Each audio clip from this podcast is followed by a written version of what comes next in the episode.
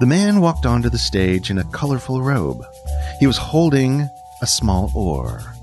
He claimed he was wearing a magician's robe and that the oar was his magic wand, and that he was going to do something magical with us. This was seven years ago at the Conversion Conference, 2012. I still remember this keynote presentation, and I've forgotten many. The magic he performed was to teach us an important model for changing behaviors. Before the hour was over, he had asked us to teach the person next to us what he had shared, his behavioral model. I live by that belief. The best way to really learn something is to teach it to someone else. Indeed, his model was one I never forgot, having taught it to someone else.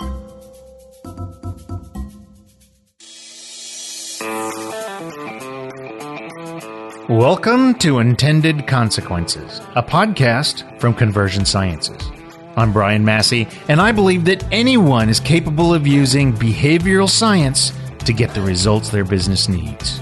It delivers intended consequences, and I'll teach you how to harness it. Really encourage people to use the tiny habits method. Make it really tiny, find where it fits in your life, and as you do the behavior immediately after, uh, do something that makes you feel happy and successful and positive. For some people, it's a fist pump. Think Tiger Woods. Mm-hmm. Other people, it's like they just say the word awesome. Other people raise their hands over the head. Other people just smile. Uh, some people like doing a little dance that makes them feel happy. Anything that brings up a positive emotion and signals you've succeeded, and it's different for different people. So when BJ Fogg announced that he was finally releasing a new book, I invited him to be on the Intended Consequences podcast. With few changes, what he taught us seven years earlier had changed little. His new book, Tiny Habits, has turned those business management lessons into a program for individual behavior change. BJ knows behavioral design, and he clearly applies it in his life. He teaches at Stanford, and he founded the Behavioral Design Lab there to study human behavior. Each year, his course tackles issues big and small, like peace and connecting to nature. Anyone involved in marketing is involved in what he calls behavioral design. Listen to how this science can change your behaviors and your marketing effectiveness. So, BJ, I'm always interested in what gets people to where they are. What is it that made you so interested in behavioral science?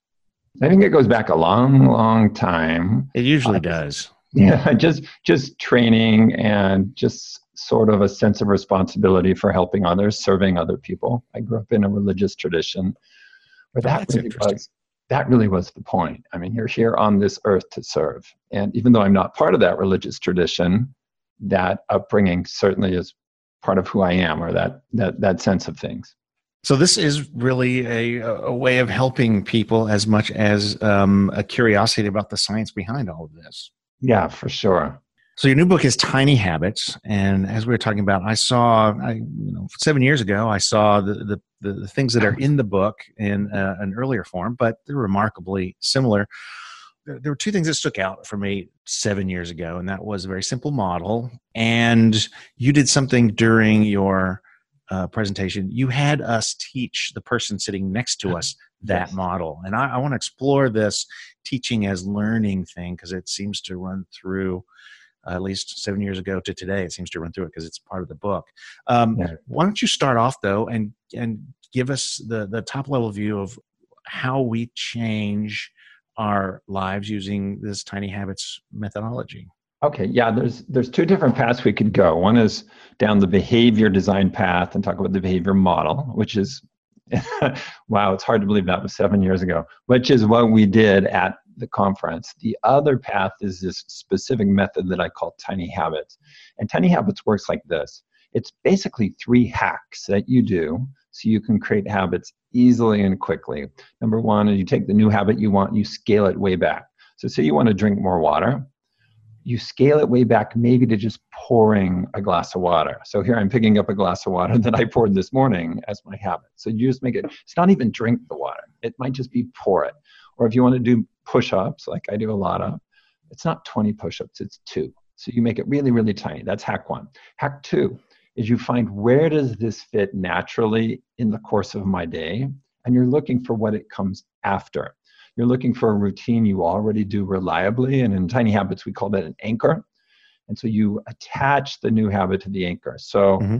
in the case of pouring the glass of water, I've anchored it to when I put my breakfast plate on the counter and thank my partner for breakfast. So after that, I pour water. The third hack is what wires in the habit. And what causes habits to form is not repetition, unlike so many people keep saying, and it's not accurate. What creates habit is emotions. And so in tiny habits, you deliberately fire off a positive emotion, and we call that a celebration. Mm-hmm. If you do that effectively, the habit will substantially wire into your brain. And that is a part of tiny habits sometimes people um, disregard. They're really, I mean, it's important because that's and, the thing that actually wires the habit in. And I know it sounds really weird and it's odd because I've taught thousands and thousands of people this method. So I know that some people resist the celebration piece. Mm-hmm. Yeah, yeah, they're missing the point. Well, and I, I don't think to this crowd it's going to be that strange because we've got gaming concepts where we're trying to mm-hmm. reward our visitors for, uh, you know, micro conversions or little things that they're doing. Uh, Mailchimp famously released uh, components on their interface that whenever you sent an email or accomplished something, it would give you a, an animated high five sort of thing. So yeah. I don't think this is that that strange. Well, well, good. And Brian, those are great examples. Once you once you get clear that it's the emotions that create habits, you will see this all around you in successful systems. I mean, anything that's created a habit in you is doing this in some form. So yes, you'll see it everywhere. And then it's really hard to believe that we've missed this point for well forever until I, you know, basically published the book and I have a chapter on it. Yes, I've been teaching it in Tiny Habits since 2011, but the book is I in my book uh, is really the first time I've written about it in depth and explained it. And I think that will be the reference for this concept. Now, how do you do the research on this sort of thing? What's what? I assume that you're doing experiments to tease out these and and and uh, support the, the, the premise. Uh, is this students coming into your lab, or are there other ways that you do this? No, on the celebration piece, um, at first it was just stumbling across in my own life, like, oh my gosh, when I say victory, after I've lost one tooth, the habit wires in. So at first it's just like a lot of research, you have a sense of something. It's like, what's going on here? And mm-hmm. then next step was teaching it to a whole bunch of people. Uh, I mean, thousands of people and then qualitative feedback like oh my gosh the celebration piece really works which is not an experiment and then later it's running a true experiment and in the tiny habits platform where people do a five day program it's really easy to split people out into two groups and so like within a week's time i can run a true experiment so there's the non-celebration condition there's the celebration condition and the results are very clear that the people that were instructed and encouraged to celebrate did much better than those who did not. Now, that's not a direct measure of emotion. It, I'm measuring the technique of celebration. So, so there's some inferences there. There's some leaps there. We know the um, celebration um, improves things. Our yes. hypothesis is that it's because it adds emotion. yeah. So yeah, that that would be the the dynamic, right, or the mechanism behind it. Yeah. Got it. Got it. So that was one path that, that you, you talked about. What was the second path uh, that you uh, wanted to talk about? Oh, the behavior model. So one path is tiny habits, and the book is titled Tiny Habits. And for the first time, I pulled together that specific method in depth. But, Brian, what I'm so happy about, the book is really about behavior design, which is my broader, it's, it's the term that we use at Stanford for the broader umbrella of some new models of behavior change, including the Fogg behavior model and new methods. And I was really glad I could expand the scope of the book to include that. So, so early on, I talk about the Fogg behavior model, which goes like this Behavior happens when three things come together at the same moment there's motivation to do the behavior, mm-hmm. there's ability to do the behavior, and there's uh-huh. a prompt. And if any one of those is missing, the behavior won't happen. And if you want a behavior to happen, you have to make sure all three of those things are present at the same moment. And this is what you had us teach uh, each other at the, yeah. the, the keynote.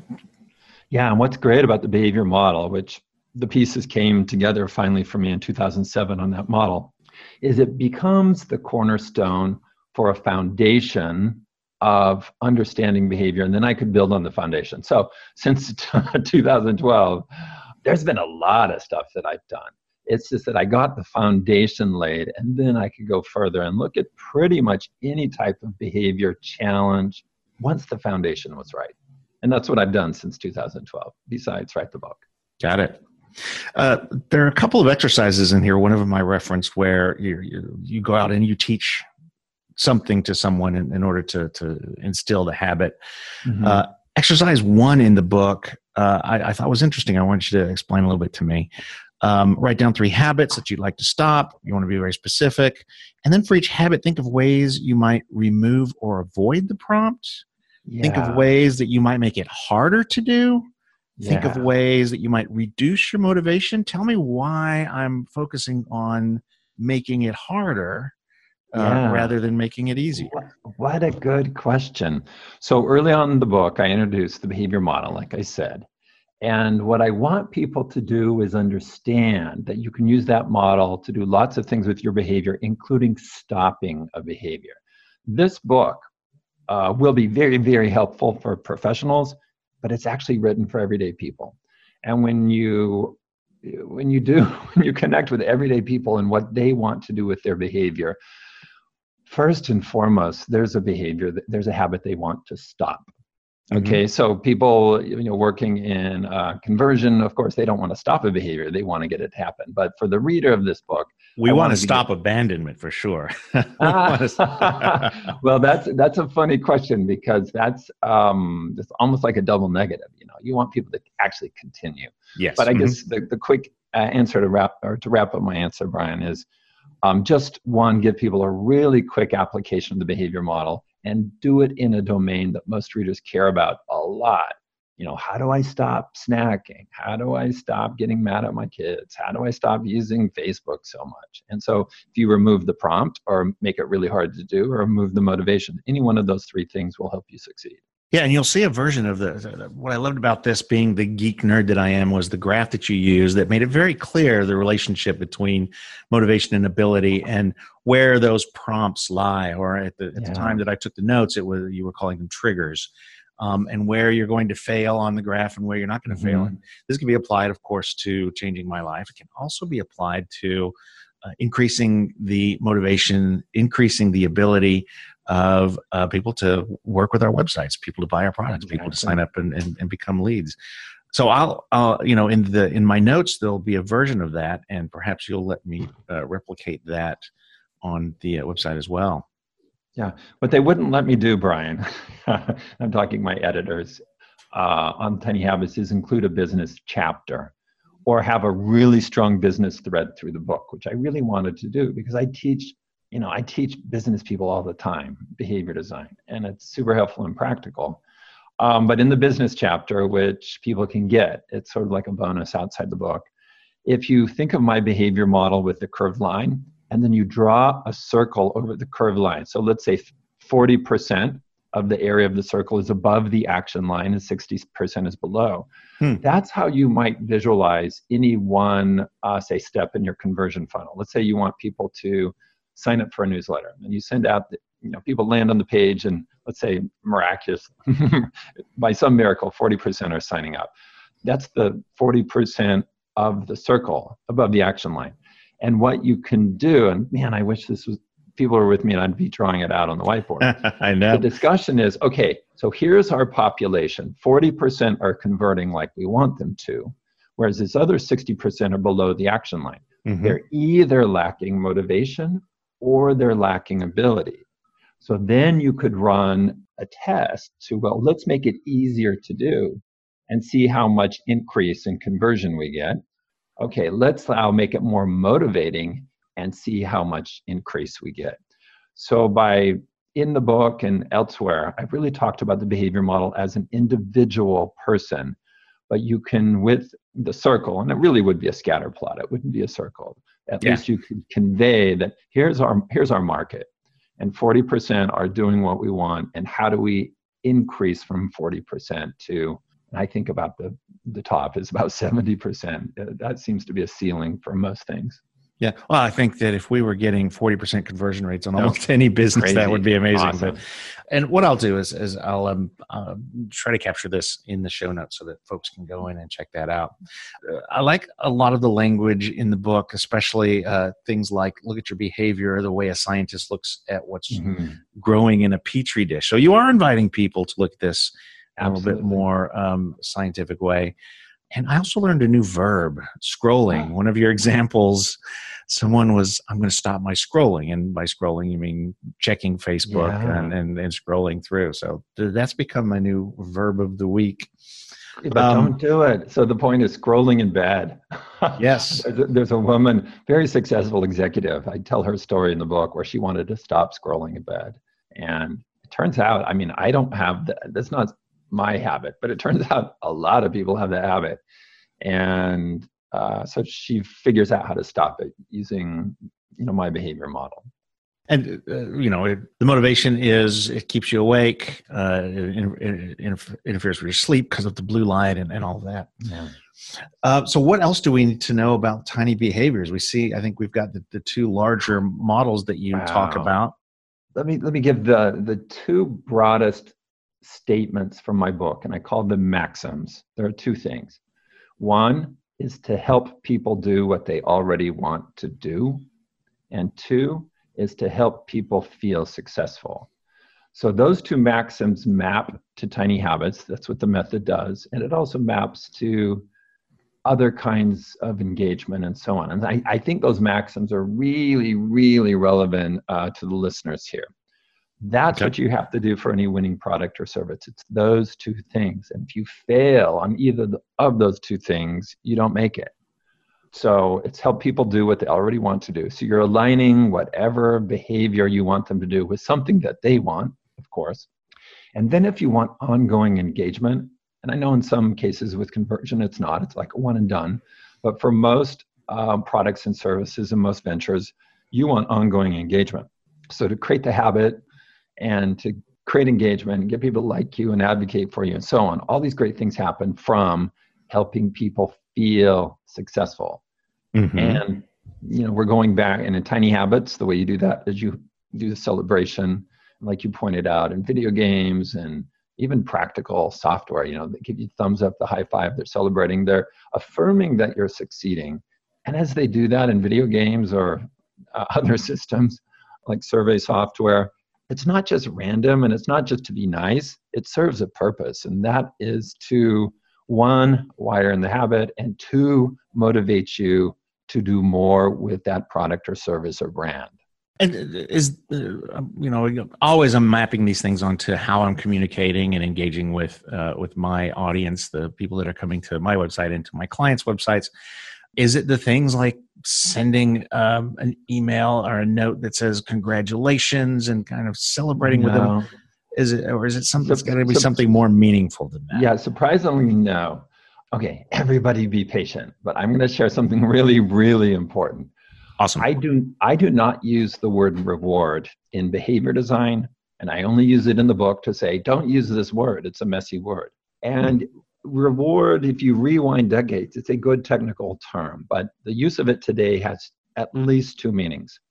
One meaning is, you know, when somebody does something and you know you let- let's say you you achieve some level in a video game and you see you hear sounds and you see animations and you get points that's a type of reward and that is the kind of reward that creates habit it happens instantly in that moment and your brain associates whatever behavior you did with that positive feeling right the Mhm. reward only works if it creates a feeling and then the habit so that's one use of the word reward and it's the right technical use uh, or it's one of the right technical uses. The wrong use is, oh, meditate for 30 days, and then we're going to give you the reward of this trophy you can put on LinkedIn.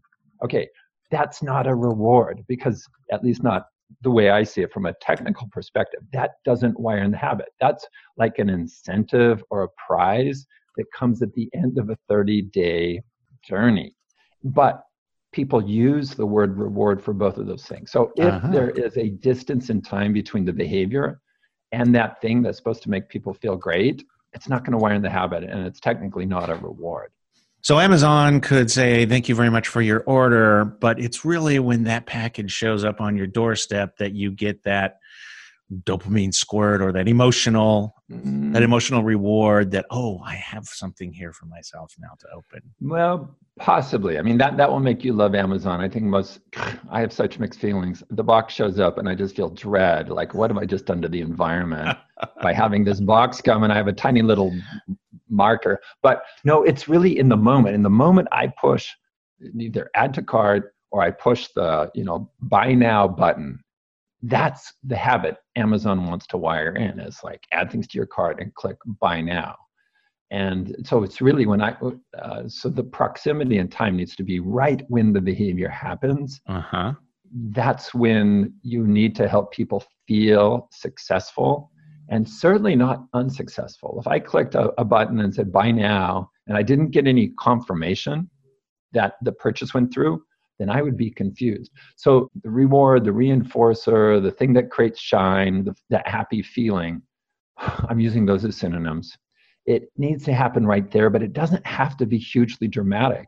Mm. It can just affirm that somebody has succeeded. Oh, I pushed the buy button, and then immediately I get a screen that said, Great, your order is done. It's on its way. That's confirming, that's giving me the feeling of success and it's wiring in the habit of using that system. So it, it, it has to be immediate and it doesn't have to be confetti falling you know from my computer screen. It can simply be a way to affirm that I've succeeded.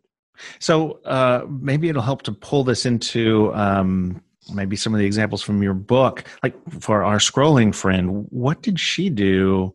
to celebrate those nights when she didn't pick her phone up and uh, check out Facebook. Can you yeah, give us so, a few examples? yeah, we're talking almost two opposite things here. One is the buy button is like, let's create the habit of people pushing buy on our website. What Katie was doing was trying to stop a behavior. So, mm-hmm. you know, one is about, you know, for most people listening to this, is they, they want people to do a behavior. In the example with Katie, it was how do we get people, how does she get herself to stop scrolling? And what ultimately worked for her was to put her phone in the kitchen to charge, not on her nightstand. And in that way, when she woke up in the morning, she couldn't just reach over and grab her phone because it wasn't there on the mm-hmm. nightstand. She'd have to go out to the kitchen, and then that, and then she wouldn't go back and get in bed. So for her to stop that behavior, the key was to make the behavior harder to do, and just charge in the kitchen rather than bedroom. I see. I see. Uh, other examples of celebrations, way we can celebrate just in the context of if we're trying to change a habit? Oh, yeah, a lot. Oh, my gosh. yes, uh, so much on this, uh, Brian. So, if we're talking about personal change and you're trying to wire a habit into your own life, when you do a behavior that you want to become a new habit, and I really encourage people to use the tiny habits method, make it really tiny, find where it fits in your life, and as you, as you do the behavior immediately after uh, do something that makes you feel happy and successful and positive. For some people it's a fist pump. Think tiger woods. Mm-hmm. other people it's like they just say the word awesome. Other people raise their hands over the head. Other people just smile. Uh, some people like doing a little dance that makes them feel happy anything that brings up a positive emotion and signals you've succeeded and it's different for different people and so this is part of the skill of change is figuring out what for you is that thing you can do that fires off a positive emotion so you can wire habits in on demand. And it's not the same for everybody. What works for me may not work for you, and what works for you know my sister you know may not work for listeners. So the part of what I do in Tiny Habits uh, in the chapter about is chapter five emotions create habits is i guide people through a process so they can figure out what can you do to create this positive emotion inside of you on demand and um, that's that's a really in some ways brian that is the most important skill that someone can have to create habits in their own life I get it. I get it. Um, I, you know, I want to drill down that because I, I think this celebration piece is really the hardest piece. We know that motivation is is hard, as you say in the book. Mm-hmm. Setting up anchors can be done. Behaviors. Uh, this celebration piece is um, uh, it seems to me because it is emotional it's going to it's going to cement some things in our minds and our brains Yeah. and it isn't easy it isn't easy especially when you're at the arm's length across a digital connection with your visitors like we are to um, celebrate with them so uh, those Yeah. of you that are listening i'll be very interested to hear your input on on any celebrations digital celebrations that have worked for you Well, but just just look and look at systems that are working with the lens of what are they doing to affirm conf- or confirm success, and the examples are out there.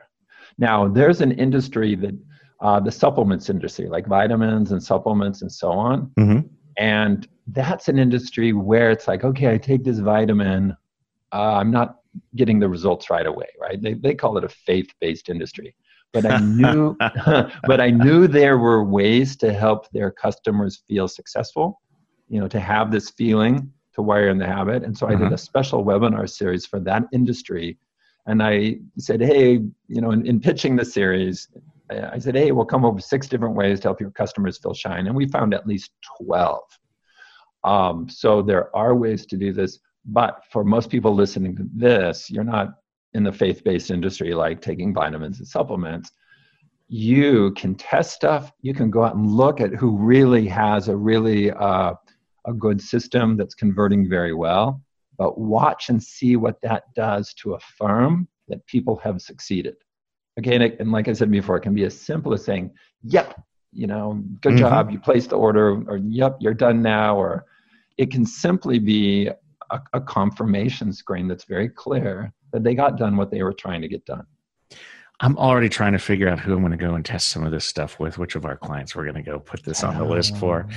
So, uh, the book, when's it going to launch? Uh, January 1st. What better time to change habits than when you're setting up all of these New Year's resolutions that you're inevitably going to be? and, Gonna and fail at was, yeah, and that was the plan two years ago. It was like, okay, when's this book going to come out? And it was like January 2020. And I was like, oh my gosh, that uh-huh. long? This is going to drive me crazy. And I was like, no, let's do it faster. And they're like, you know, that's what this kind of publishing takes. So I've had to be very patient. And yes, but now, yes, it's soon. Hooray. Uh, where can we? So we'll be able to, I assume, find it on Amazon. Where can we find out more about you between now and the first, uh, if we want to learn more? I have too many websites, but the best ones to go, to go to are bjfogg.com and tinyhabits.com. And there's a whole bunch of buying options. Yes, Amazon's one, but if you go to tinyhabits.com slash book, there's other buying options. And Brian, what we've done with my team is we've pulled together a toolkit for Tiny Habits that if people pre-order, they can get the toolkit right away. And yes, that was a pre-order incentive, but it was also a way for me to start sharing and helping people right away, uh, and not just say, "Hey, you got to wait months for the book." Now it's not that far away, but the toolkit's still really good, and people can go get that immediately. And that comes back to how we opened uh, appropriately. That uh, it takes two years to get a book out, so uh, let's get something out where we can start helping people right away. That that kind of touches me really. Well, uh, thank you for joining us. I took notes during BJ's conversion conference session, and my mind map notes are available on the Intended Consequences website at intendedconsequencespodcast.com. At one point in our conversation, BJ visualized for us how to apply his behavioral model to the problem of conversion. I went ahead and animated this part of the conversation for you, and it can also be found on the Intended Consequences website at intendedconsequencespodcast.com. When you get back to the office, let's see if we can develop some tiny habits around experimenting. The habit we want to change is considering data when we begin any creative project. As BJ told us, it doesn't have to be a big change. In fact, we should make this change very small. So the prompt or trigger in this should be you sit down to write copy, you sit down to design an ad, you sit down to design a web page.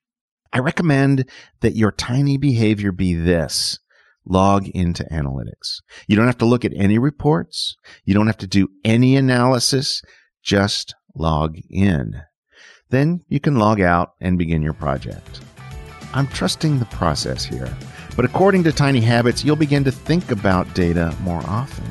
And then something will begin to change. Now, go behave like a scientist.